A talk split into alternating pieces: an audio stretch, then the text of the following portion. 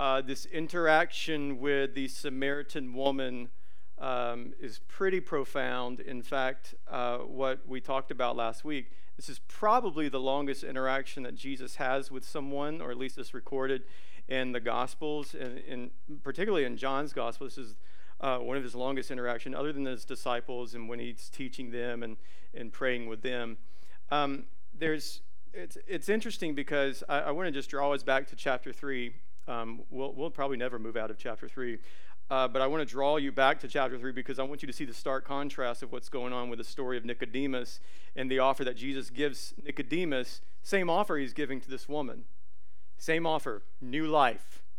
Right? You want new life, you want new joy, you want fulfillment in your life, go get your husband. All right? And so what Jesus is doing, he is he's he's drawing, all right? He's he's meddling in, in what she hiding. Okay?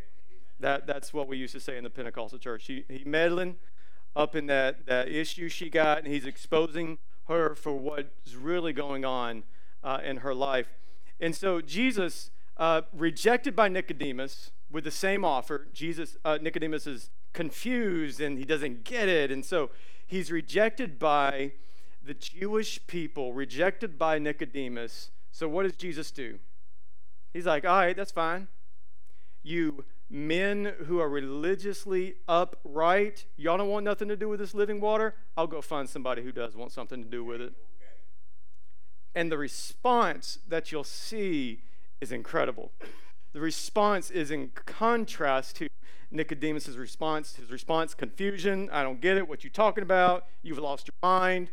To now, this woman at the well, her response is incredible. And her response should be our response. When Jesus exposes you for who you really are, your response is not to, as she immediately did, which is what we do. We deflect, we hide, we try to change the subject when somebody is trying to get at the core of our issue. Well, you really don't know why I did that. You don't know why I'm going through this. And so we try to deflect it with some kind of other issue that somebody else has. And we try to do all of these things instead of allowing the Holy Spirit to draw out of us that which needs to be drawn out of. And so finally, her eyes are open to the truth of the gospel, and her response is incredible. Jesus says, Go get your husband, deals with the issue. And again, the question for you is, or not necessarily a question, but the, the, the, the statement that Jesus has for you is, Go get your husband. Now, I know some of you men like, Yo, man, I ain't got no husband. Okay? But the husband is the issue. All right? So Jesus isn't just saying, go get your husband to you men. He's saying, go get your issue because that's what he wants to deal with. So he deals with it with this woman, and her response is powerful. John chapter 4, verse 27. And we're going to read down through 42. Just then his disciples arrived and they were amazed that he was talking with the woman. Yet no one said, What do you want? or Why are you talking with her? So the woman left her jar. Like, I, I love that. I, I would underline that. She left her jar, went into town, told the people, Come see a man who told me everything I did. Could this be the Messiah? They left the town and made their way to him. In the meantime, the disciples kept urging him, Rabbi, you got to eat, man. But he said, I have food to eat that you don't even know about. You know, and, and rightly so, the disciples said to one another, Could someone have brought him something to eat? Like somebody done got him a fish and fry or something. My, and Jesus says, My food is to do the will of him who sent me and to finish his work. Jesus told them, Don't you say, there's still four more months and then comes the harvest? So, so listen to what I'm telling you now. Open up your eyes and look at the fields because they are ready for harvest. The reaper is already receiving pay and gathering fruit for eternal life. So the sower and reaper can rejoice together. For in this case, the saying is true one sows, another reaps. I sent you to reap what you didn't labor for. Others have labored, and you've benefited from their labor. Now, the Samaritan from that town believed in him because of what the woman said when she testified. A little change of subject here. He told me everything I did. So when the Samaritans came to him, they asked him to stay with them, and he stayed there two days. Many more believed of him, he said, of what he said. And they told the woman, We no longer believe because of what you said, since we have heard for ourselves and know that this really is the Savior of the world. There's something so important that I want to draw out of this text for us this morning that I don't think that I want you to miss this. And I don't I think Jesus is trying to communicate something to us, and he doesn't want you to miss the reality of what's going on in this text. The first thing, I gotta get right into it because I got a lot of work to do, is that Jesus noticed the neglected. I don't want you to miss that. Jesus noticed the neglected. Notice how Jesus goes from being rejected by his very own people to now taking this grand detour to going to find someone whom he knew would already be ready to accept this message of the living water. For a rabbi, this is crazy, y'all. All right, so Jesus considered rabbi teacher is what he's called. And so a rabbi would never be caught talking to a woman. This would be just seen as, at worst, sexually promiscuous. For here, Jesus talking to a woman with nobody else around at this well. Like for the others that are probably watching on, they're probably thinking, uh huh, see, y'all see that Jesus? Look at him talking to that woman. I told y'all there's something crazy about that Jesus. Talking to old Deborah over there at that well. Again, I don't know her name. I'm just making names up as we go. Okay, that's not text, all right? But he's over there talking to old Sheila again. I think that's the name I used last week, Sheila, right? All right, Sheila. I, I like that name. We'll go with that name. Not a Middle Eastern name. Very American. We'll give it to her because some of you think Jesus is white. So, very uh, Sheila. Jesus over there. He's talking to Sheila again. Look at it. Ain't got no business talking to a woman. Now, women, hear me. In this culture, you aren't really looked great upon. I mean, especially as a rabbi talking to a woman, they have, and, and the view for them, especially for the Jewish people, is that women did not have a place in the redemptive story and the mission of God. Don't miss that. This is why the disciples were so confused. And they're just they're going right along with what was the contemporary thought of their day. Women had no no no job. They had nothing to do with the redemption of Jesus Christ. But here Jesus is trying to draw us back to the beginning, the Genesis, that both men and women were both created in the image of God. Amen. Jesus is drawing them back to this the biblical reality that women have a place in the mission of God. In fact, I would venture to say that the mission of God would be almost impossible if it not had been for women. For women laboring, for women praying, for women teaching, for women giving their lives up for the gospel of Jesus Christ. And this behooves these disciples. It is crazy that a lot of these people were sitting there with their preconceived notions about the role of a woman. Get that woman back to work. Don't, don't be seen around here. Don't be talking to a woman, Jesus. Jesus is pushing the sexual biases of the time that he's living in, which is really crazy if you think about this in terms of the church today how many people view the church as well the church they they don't like their uh, the church has a crazy view of women. No no no no. The church is the one that had the answer. The church is the one. Jesus is the one who first comes to the scene giving women hope. Jesus is the one saying to all the women like listen you have you have a part in this redemptive work in this mission and don't let any scum of a man tell you otherwise. I think about our context in our church and our community. I think about if our church didn't have some women up in here, like that's half of the worship team, that's our kids workers back there. That's uh, most of our outreach people. I mean, just thinking practically in our church, like that's that's a lot of the work that we do here. I think that what we do here would be impossible. I mean, celebrate recovery really wouldn't be happening right now. I think about the work of Refuge Point. We, it would be nearly impossible had it not been for some woman, women empowered by the Holy Spirit who recognize that they have a place in the mission of God. And these disciples are just, they're, they're, a little, they're a little wigged out by this. Here goes Jesus talking to a woman, y'all. So they think that Jesus is probably, uh, because of his, uh, he's been depraved of food, he's lost his mind. Jesus, why don't you eat this burger real quick?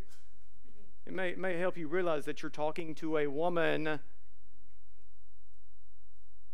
The message is, is incredible. The disciples see this Samaritan woman as a threat and as an outcast to the mission of God, but Jesus sees her as a friend and an ally in the mission of God. Amen.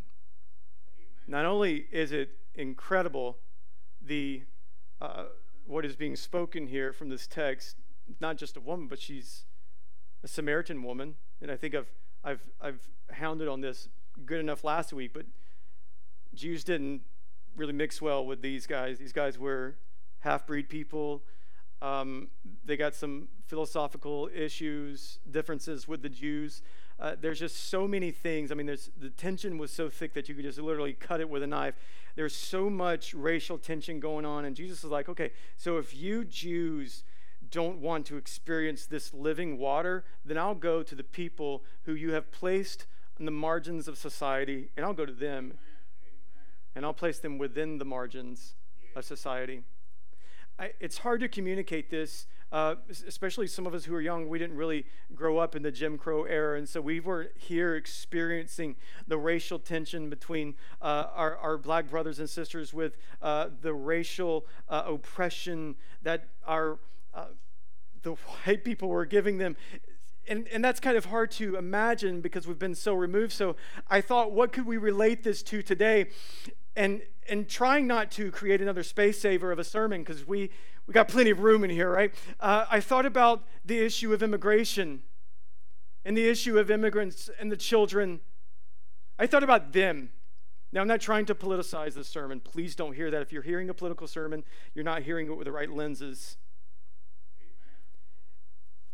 I'm just talking about children who are trying to have a life all right, let's remove the uh, crazy social media uh, posts that you see about this, remove the uh, political debate that's going on about it, and let's just view it through the lens that there are children right now on the southern border who are in need of a church to stand with them and give them resources that they need. Amen. I thought about them because I think here, here's what Jesus didn't ask her. He's like, All right, uh, Sheila, are you, are you an American? Oh, then I can't talk to you, honey. Oh, are you a Democrat? Oh, I can't talk to you. You may give me a disease or something. Oh, are you a Republican? Oh, I can't talk to you either. He doesn't go through this list of different, um, like he's trying to figure her out, and her background, her ethnicity out first. He goes to her because she is outside of the margins of society. She is neglected. And here's what I think. And again, this is outside of the Bible, so I'm just I'm going to step over here because this is just me giving you my opinion on this. If Jesus were living in the US today, I know where Jesus would be. Because I know he wouldn't be with us who proclaim Christianity, who say we're Christians, who just want to say it just so people will shut up but yet we live this nominal, apathetic lifestyle. He would go down to the southern border. He would go down because that's where the outcasts are. That's where the neglected is. Do you want to find Jesus in your community today? Then go where the neglected are. If you want to see Jesus in a tangible way, you want to experience the life and the living water of Jesus, then go find the neglected. Because that's where Jesus is. And that's where Jesus is urging the Church of America to go. Stop living in your nominal, in your apathetic bubble. I go to church once a month, or I go to church, and I'm not saying church makes you saved, but we, we say, well, I checked this off my list, and I think that's made me right with the Lord. I said this little prayer 14 years ago. And we think that's it. That is not what Jesus is after. He's after your whole heart. Notice Jesus, when he's pursuing after this woman, he's going at the core of her issue.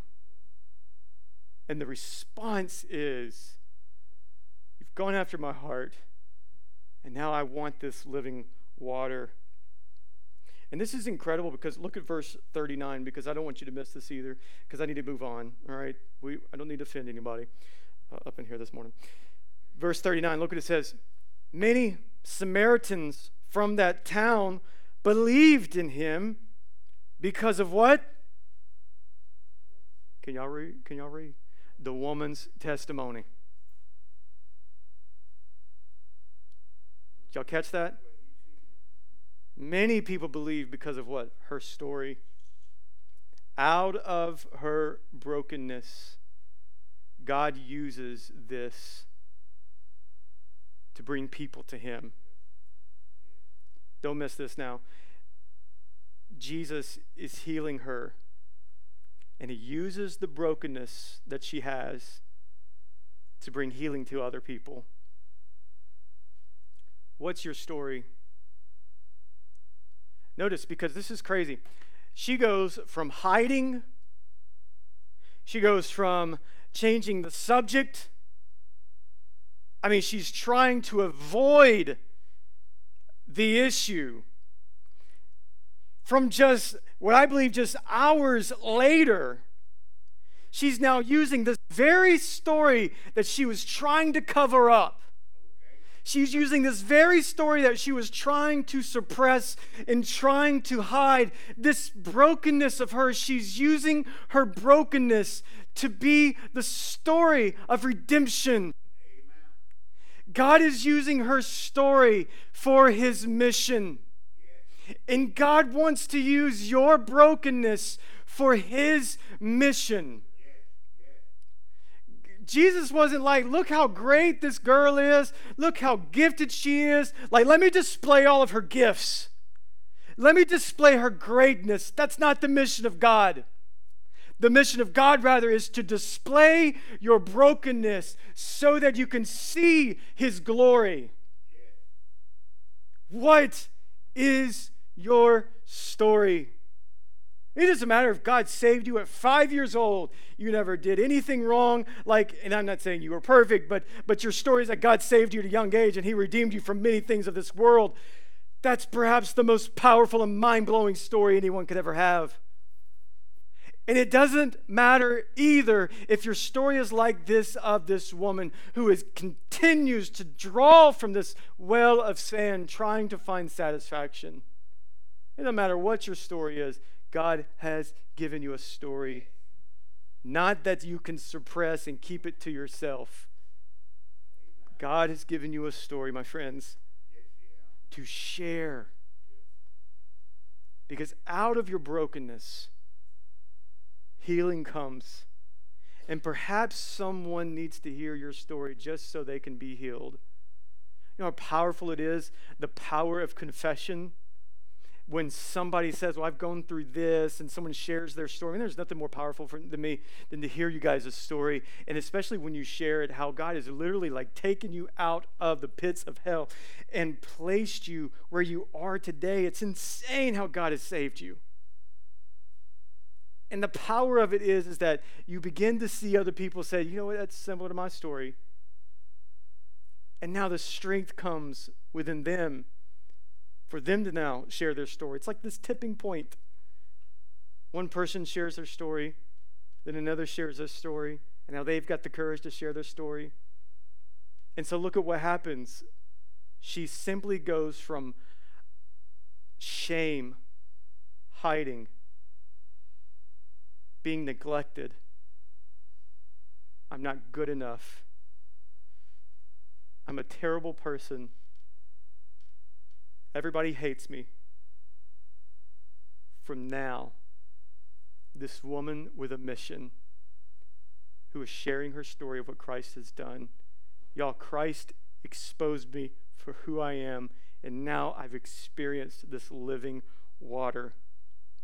She goes from Jesus telling her to go get your husband, and now she is moved into, I got to go get the people. You see that? From go get the issue, deal with the issue. From now, I got to go get the people. Might that be a lesson for us, church? When we allow the Holy Spirit to do a work in our lives, it compels us to go on a mission to gather everyone around us. When you get excited about what Christ has done for you, you have no other choice but to go out to where the neglected people are. Go out to your neighborhoods and tell them, Come see a man who's told me everything there was about me. He's giving me this living water. I love now how the Bible says she left her jar there. She left her pot, her water pot there. And this speaks volumes to me that she now had experienced Christ's living water, and now it's bubbling and it's about to explode. It's about to spill over. She goes from drawing this physical water, trying to find satisfaction with men. And I don't know if, if she's going through some sexual issues or if she her, herself has been abused. We don't know. We just know she's been broken. And so she goes from being broken, trying to hide. Now she's got this living water inside of her. Spilling over to the people around us. And all the disciples are worried about Jesus, you need to eat, bro. I got the fish and chips, man. I mean, I that's not true, but um, you know, they're always eating fish and bread, you know, and, and they they uh they're more concerned about their own agenda than Jesus' agenda. I, I need us to hear that one more time. If I can get a little charismatic on this this morning we can never be more concerned with our agenda. In other words, they were more concerned about tasks instead of being more concerned about the task giver, Jesus Christ. We cannot miss that as a church. Jesus is trying to show us like we can be so consumed with things to do. We got to do more ministry. We got to do this. We got to do that. We got to do this. We got to do that. And Jesus is it, the, clearly a message for us today is here. Don't get so consumed with your own agenda that you miss the reality of a revival happening. Jesus gets his boys and he, and he teaches them. All right, I love Jesus doesn't rebuke them necessarily. It's gentle rebuke. Jesus tells them, and, and here's what here's what I believe they Jesus goes down, or, or they come up to Jesus. And I think in my mind, here's what I would love to think happens. Okay, again, this is Matthew talking. When Jesus says, Look up, harvest is ripe. Man, I would just love to think that all these people that this woman told about her story are now on the horizon. And Jesus tells his disciples, He says, Look up. The harvest is there. It's not in the context in which you thought it would be in Jerusalem, not just there. Boys, I need you to look up because it's everywhere. Amen. Jesus is drawing their attention and he says to them, Look up because here's a harvest. Go get the people. He's teaching them this, this lesson here. Now, I love, I love how they respond because we don't need to miss this either. The response of the Samaritan people, the outcast, the people that nobody in Jerusalem liked. They looked down upon uh, these people, the woman goes and tells them, and she immediately goes and tells them. She didn't stop at the local cemetery, I mean, seminary. She didn't stop and go get discipleship training, which all those things are great. Like, you need to go get discipleship training. If you're going to seminary, like, praise God, do that.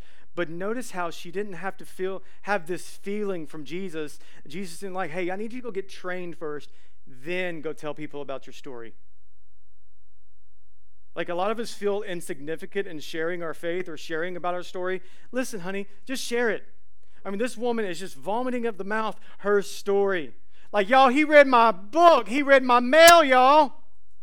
He told me about all these five husbands. He told me about this one man that I'm shacking up with. How did he know this? Like she didn't go to like some training seminar to try to how to figure out how to share her faith. Like she goes and the people are like, "This is amazing." Like we got to meet this Jesus. So they go and meet Jesus and I love what they ask him. They and again, I love to I love to like try to narrate the story of what's not being said. Of course, we don't know what's not being said, but in my mind, what I think is not being said is that, hey, Jesus, teach me some theological, deep meaning of eschatology. Teach me more about the sign gifts that are about to come, Jesus.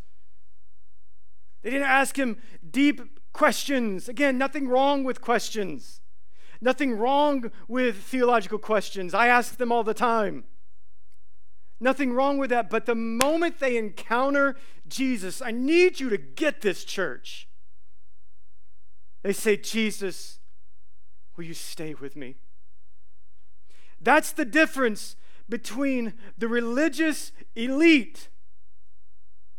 That's the difference between, like, how did these Jews, uh, how did they miss it? Perhaps it's because they were more consumed with their religious ceremonies. And they miss the incredible presence of Jesus standing right before their eyes. And the people who were no good for nothing, the people who were broken, the people who had been neglected, the people who they just had their theology wrong, the people who were looked as low down dogs they get it. And they get it because they ask Jesus, Would you stay here with us? There's this yearning and longing within their souls to taste and to drink from this same living water that this woman at the well had drank from. And they're saying to Jesus, I need this living water. Stay with me here, Jesus. And again, I don't mean to beat a dead horse, but might that be a lesson for us, church? Oh, that we be a church that would be a church that would be longing for the presence of Jesus Christ. And our prayers would be Jesus, stay here with us. Do not leave. I've got to have you here, the psalmist would say, as the deer pants for the living water, so my soul yearns. This isn't some cute little Bambi with his tongue hanging out his mouth, like, I need a sip of water. This is the image of a deer dehydrated, about to die, saying, I've got to have the living water. May we be a church like the deer who is longing for this living water. Jesus, do not leave us. Stay. We need your presence, God, not to leave us. Stay here. People may come and people may leave you. Jesus will never leave you. He has come to you, the neglected. And He has called you to go get your husband. And that draws and that swells up inside of us to go share our story to go get the people. The message is clear for us here. And so and so they get in this little again, this, you know, they say four months, like don't don't worry about who's sowing or who's reaping. Again, it's this this question that goes back to the beginning of chapter four, where there was this argument about uh, the ritual rites of baptism. All right, and so Jesus is here again, like some of y'all say, you get to read, like, like don't worry about who's the one sowing or who's the one reaping. Like you do what God has called you to do. Like God has gifted you and enabled you to be on mission. It's not just for men, it's not just for the American elites of our society, it's for the neglected. Amen. Amen. And God has given each of you, church, a gift. What is that gift? I can go ahead and tell you one of your gifts is your story that God has given you. And that story that God has given you, He has called you to go share that story. Go to the nations, go to your neighborhoods, go to the community, go to the people, and go bring them in. Go get the harvest. Church, look up. Not everybody's on vacation. Look up. There's a harvest all around us. What are you doing with your story? Are you like the Jews? Neglect Jesus, they reject him. Or are you like the Samaritans? You're longing, like Jesus, stay. Be here with me now, God. Don't leave. I need your presence here, God. In your presence, there's freedom and fullness of joy. In your presence, there's salvation, there's life, there's joy, there's fulfillment. This is that living water. You, are you yearning for the living water? There are people who need the living water, church. What are you doing about it? What are we doing about it? We've got to go get the people. Like a few weeks ago, I, I, I talked about our role in all of this, and and I love how one of uh, another scripture, Jesus talks about the harvest, and he says, "Listen, I, I've got a prayer." And my prayer is this that we need some workers. I know some of you feel insignificant. I know some of you feel like you're not worthy. I know I, I get it because there are times where I get I feel that. Listen, you have a part to play in this. That's he, again, the prayer needs some harvest hands. Need some workers. Where my laborers at? Like church, practically, we need some laborers. Like it's not just Miss Beth who's doing kids. Like we need laborers back there. Laborers to preach the gospel to our children.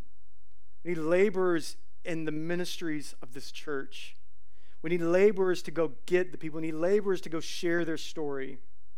Like we need laborers to uh, teach our high school and junior high students. We need laborers. When college students come back into town, we're going to need laborers for them. We need to do people who are willing to do ministry for them. Jesus is calling, where are the laborers? Where are the harvest hands? Like my call to you and my and I, I'm I'm going to end this a little differently than, than how we normally end this, but my my call to you would be go back to your home. If you're single or if you got a family, whatever that is, like go back to your home and have that family talk like, how can we join the mission of God? You have, like we just read that you have no excuse. This lady had more excuses than you did. But my, my challenge to you would be to go to your house, get your family, or, or maybe just by yourself, just think through like, how can I further the mission of God? Because God has equipped you with a story to share. Church, go get the people. Let's pray. Father, I thank you for the mission that you have here and that you've called us into. May we never grow weary. May we never grow weary, Lord, even though it feels like sometimes we're just fighting an uphill battle in our community, God. I, I pray for strength in our church. I pray, God, that, that um, you would just make your strength known to us in our weaknesses, where we feel inadequate, where we feel weak. That, Holy Spirit, you would uh, rejuvenate us with your joy, God. That you would uh, overpower us, Lord, with your spirit. Because not by anything we can do, but it's going to be all because of you. Like you're in charge of all of this. You are sovereign all over all of this, God. And my prayer for us here that we would move from the sidelines and become active in the mission of God as a church. We love you in Jesus' name.